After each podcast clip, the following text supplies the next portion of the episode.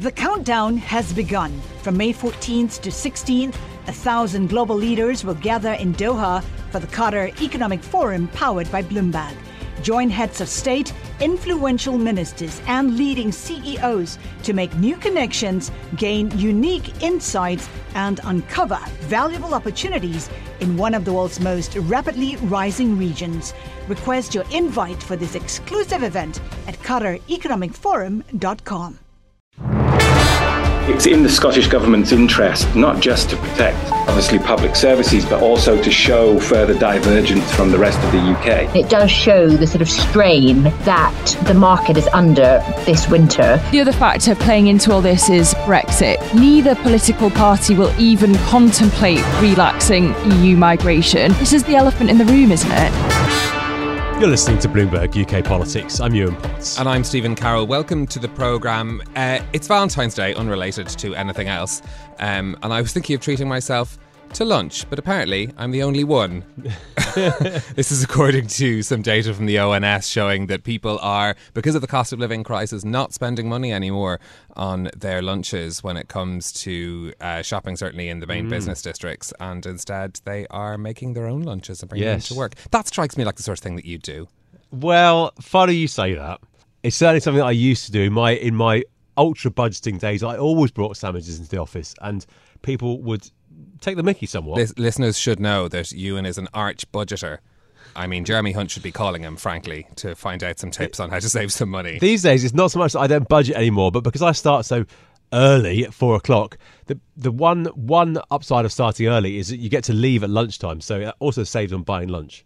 Noted. Good. Top t- top tips from and shift work. Start early. Um, indeed. Um, let me take you also, Yuan, on a journey to the past. Um, what do you remember about 1989? Oh, I'm far too young to remember anything about 1989. Guess. Um, um, 1989. Uh, I, I, was a very tiny child. Indeed. Right. Okay. Look, I'll, I'll give you the answer. This is the latest statistics about the number of days lost to strikes. Uh, two and a half million working days lost to strikes last year. Um, that is for the six month period for the second half of the year, and that is the worst since 1989 1990, towards the end of Margaret Thatcher's time as, time as Prime Minister. Mm. We heard plenty of comparisons about the latest wave of industrial action and exactly how bad it is, uh, and lots of comparisons to that period of time, and it looks like the data is finally backing it up. Yeah, of course, it was actually the final year of uh, Margaret Thatcher's time in office, 19, uh, 1990. Of course, there were far more strikes in the early 80s with the miners' dispute and many, many others, but yeah, uh, they are certainly ticking up at the moment. And more to come. Lucky us. This is, of course, after the RMT union re- rejected another pay offer for rail workers at the end of last week. So the prospect of more train strikes uh, on the way as well. Um, let's turn, though, to some other data that we had out today, which is to do with the latest on jobs and particularly on wages. Average earnings rising quicker than expected at the end of 2022. So wages up 6.7% in those three months uh, to December. That's compared to the previous year.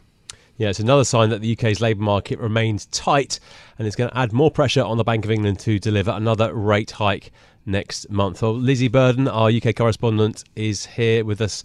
Uh, Lizzy, now I know Valentine's Day, one of your favourite days, and you also love economic data.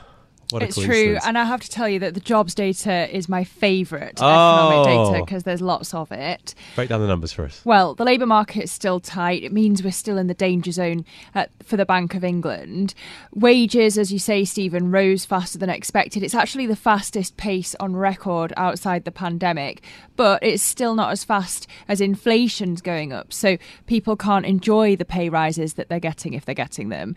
Unemployment stayed at 3.7 so it's close to all time lows. And we heard from the Chancellor Jeremy Hunt saying, in tough times, unemployment staying close to record lows is an encouraging sign of the resilience in our labour market. But if you look at the data more closely, the UK is the only major industrialised economy where employment has yet to recover to pre COVID levels. So I'm not sure that this is as rosy as he's making it up I mean, to be. It's worth saying that, of course, we get the update on inflation tomorrow. Inflation expected to be 10.3%, according to our survey of economists uh, for the month of January. Um, so, so people, if, even if you are getting your 6.7% pay rise, the gap is still pretty large. Um, what, what does that mean for the Bank of England, for example? How, how is that going to make their job more difficult or easier, perhaps? Well, we know that companies are passing on the higher wage bills via higher prices, so it maintains the upward pressure on inflation. That data tomorrow on inflation is expected to show that price growth is still in double digits, even if we're past the peak of inflation. And the Monetary Policy Committee is especially going to be watching services inflation for this pass on effect. Now, there is a fantastic function let me nerd out for a moment, on the terminal called WIRP WIRP and you go on that and you can see how rate expectations have changed. And i was interested to see how this data had changed expectations for the march meeting. It's even more likely that you get a rate hike in march now. Markets also see a rate hike in june but they're only going to be 25 basis points this time. Economists are a bit more split than markets. Some of them think that you're going to have one last rate hike others reckon that you'll get two more I've now gone to WIRP Go on the terminal in this in this nerd. It's very satisfying function to say out loud as well. WIRP Go. Yeah. WIRP Go. Is this a nerd off? Are we like nerding off yes, on, on we the are. terminal? Please, let's move on. Uh, well, I, I, want to give you some nerdy fact from WIRP Go.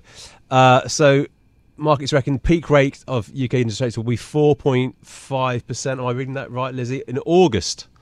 But I think it's also get to that uh, shortly before that as well. So there we are. Interest rate prediction 4.5% by uh, August. Let's look ahead a bit closer than that. Let's look ahead to the budget, uh, which is a month tomorrow.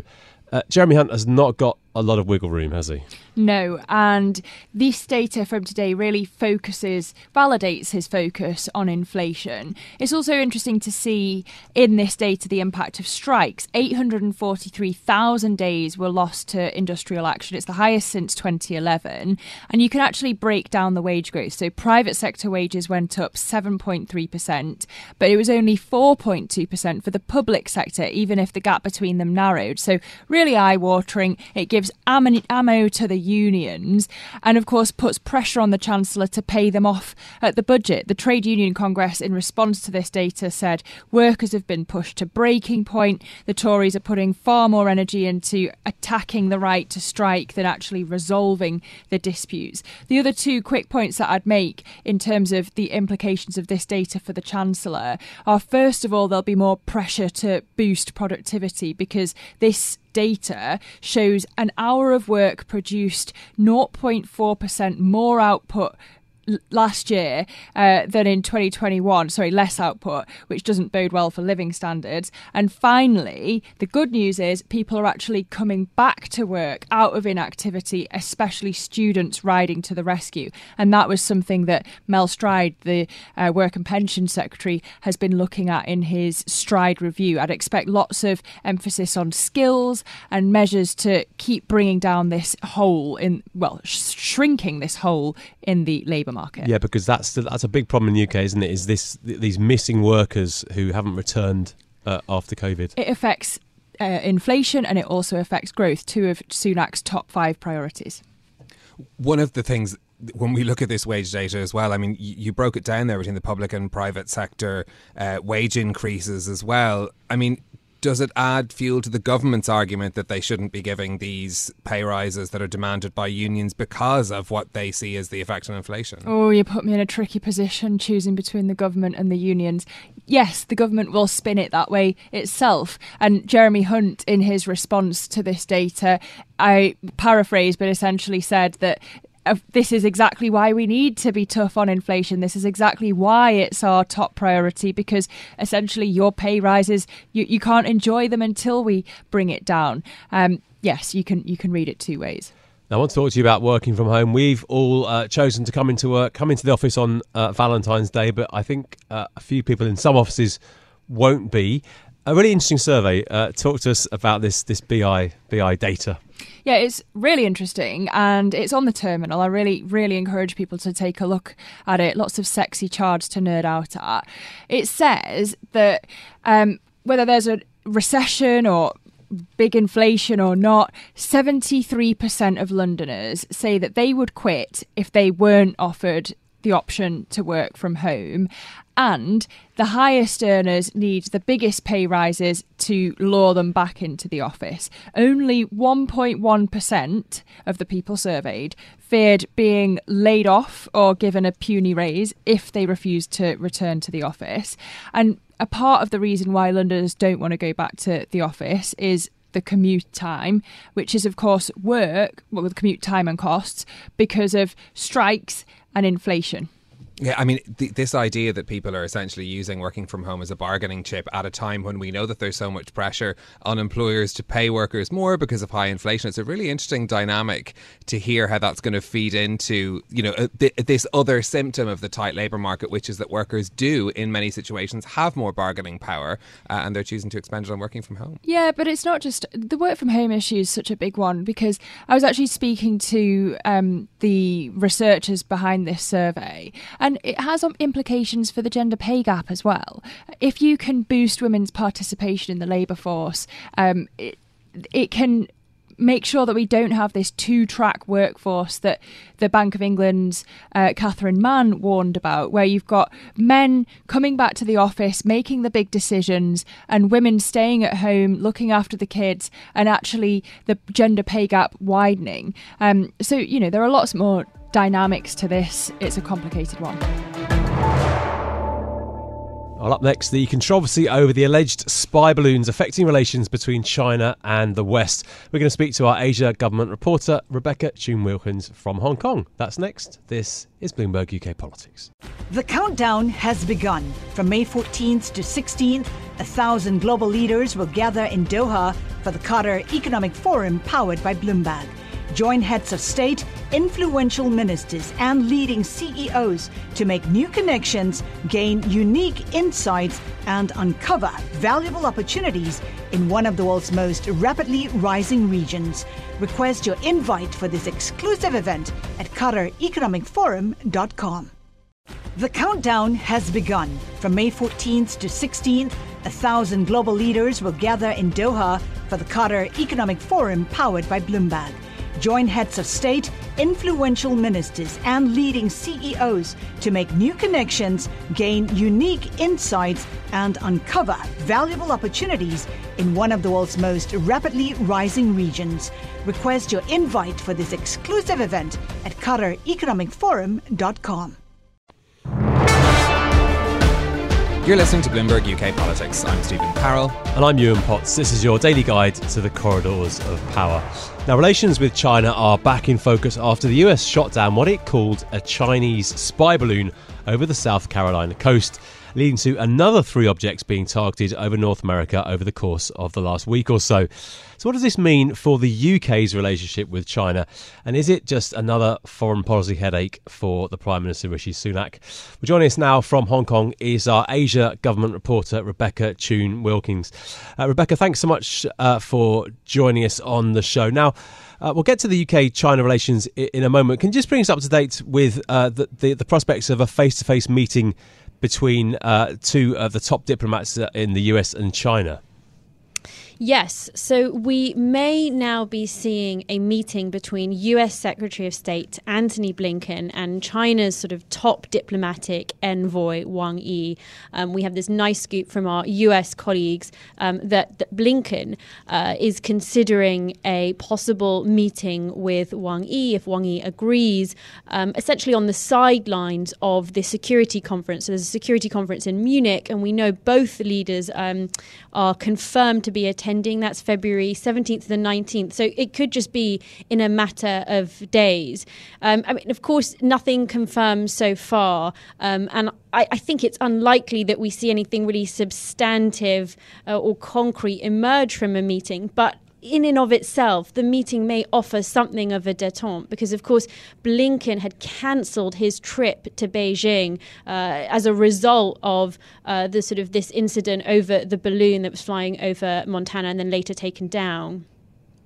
Okay, so that's what we're watching in terms of the developments in US China relations. Of course, this story about balloons making waves in British politics as well. We've heard from the Defence Secretary Ben Wallace has ordered a security review. Uh, the Junior Minister Richard Holden saying that it was possible that spy balloons had been deployed across Britain's airspace as well. M- kind of more broadly, what do we know about these kind of surveillance programs?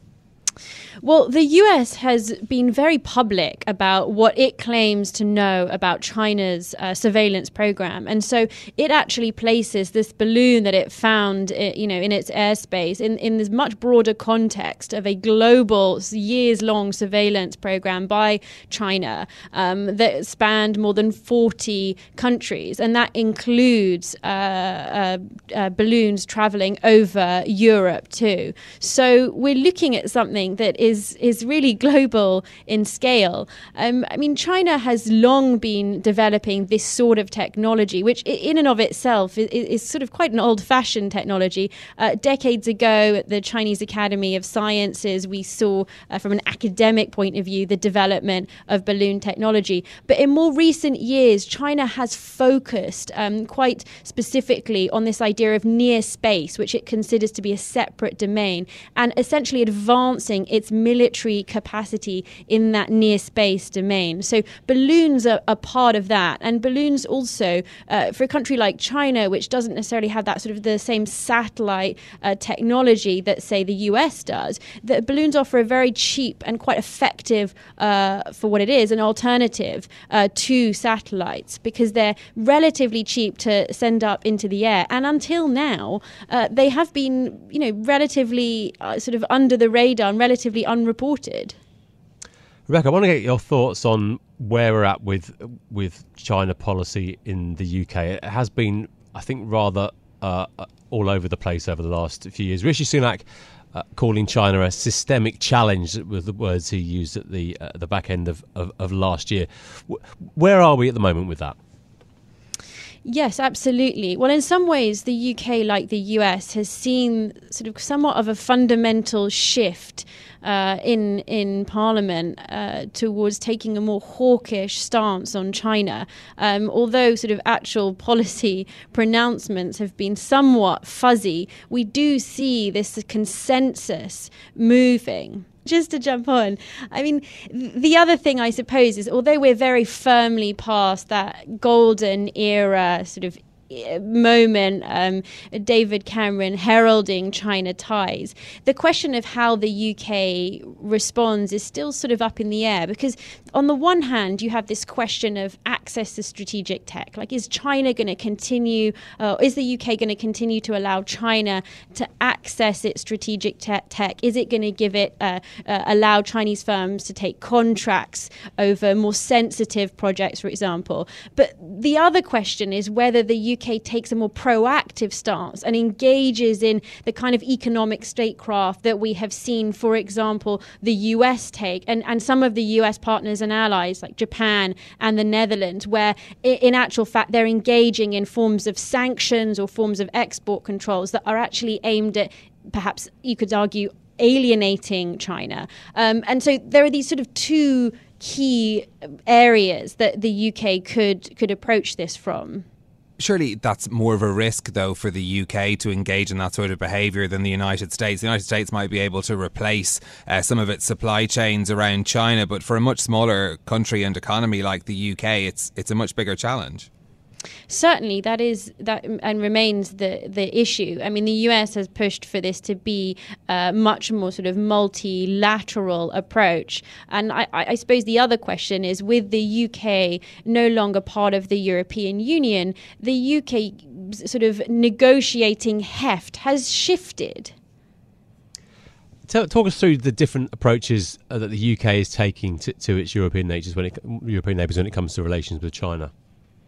Well, Europe has long sought this sort of so called middle path between the US and China. It's really resisted um, being pulled into competing blocs. And we have seen Scholz visit Beijing, of course, the first European uh, leader to visit Beijing uh, since the pandemic. Um, Macron has also called for a re engagement with China. Um, and to some extent, that's partly to do with the essential trade ties. But they have resisted very much being drawn into um, some of the measures that the US has, has been pushing for, for example. On the other hand, there has been somewhat of a sort of soul searching, and we saw this particularly with that Scholz visit um, around whether engagement with China can actually result in the outcomes that Europe has sought. Um, for example, I mean, China has continued down an authoritarian path. It is now in this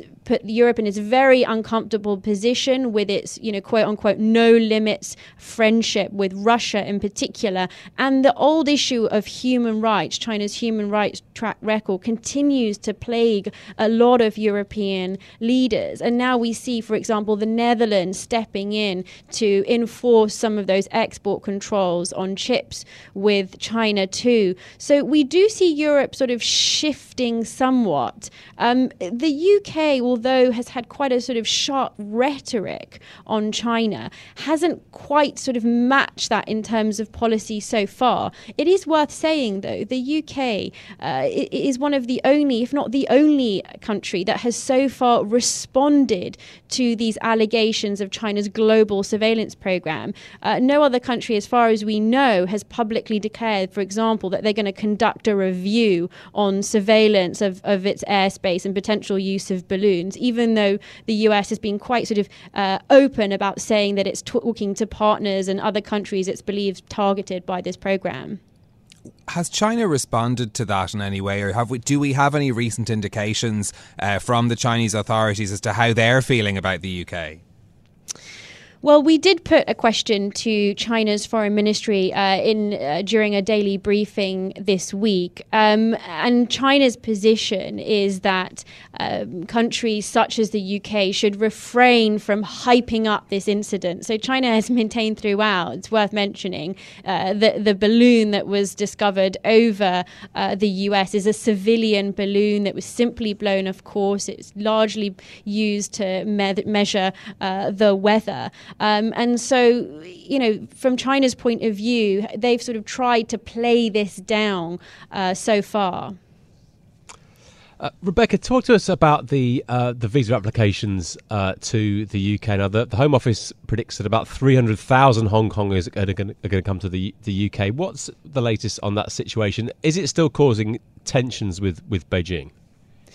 Yes, we've seen quite an exodus to um, other countries from Hong Kong, particularly un- and sort of with that younger generation who were more active uh, in the protests, these pro democracy protests that swept uh, Hong Kong most recently in 2019. That then triggered um, these very, sort of very sweeping national security law. Um, I mean, at the moment, I would say Beijing is very firmly focused on these domestic issues, trying to get its economy, you know, back on its sea legs, uh, as well as now managing the fallout of this sort of quite messy situation with the US over the balloon.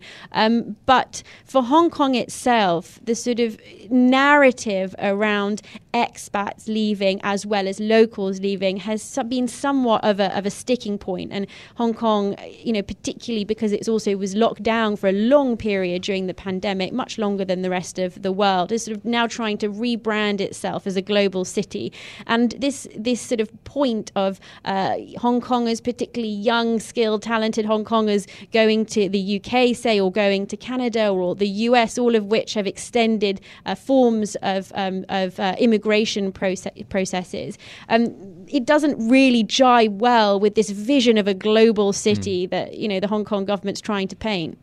Okay, Rebecca Choong Wilkins in Hong Kong. Thank you so much for joining us, all of that. Great to talk to you again on the programme about that fascinating subject of UK China relations. Mm, yeah, a couple of other things we're watching out for today. The UK's COVID inquiry holds its first meetings today. Uh, this is something that's been coming along for quite a while. It's looking at how preparedness and resilience uh, uh, in terms of the pandemic. And a three day strike by more than 70,000 staff gets underway at universities across the UK. That's it from us for today. If you like the programme, don't forget to subscribe, give it five stars so other people can find it on Apple Podcasts, Spotify, or wherever you listen. This episode was produced by James Wilcock and John Wasserman. I'm Yuan Potts. And I'm Stephen Carroll. We'll be back with more tomorrow. This is Bloomberg. Bloomberg UK Politics. Listen weekdays at noon on DAB Digital Radio in London. The countdown has begun. From May 14th to 16th, a thousand global leaders will gather in Doha for the Qatar Economic Forum powered by Bloomberg. Join heads of state, influential ministers, and leading CEOs to make new connections, gain unique insights, and uncover valuable opportunities in one of the world's most rapidly rising regions. Request your invite for this exclusive event at QatarEconomicForum.com.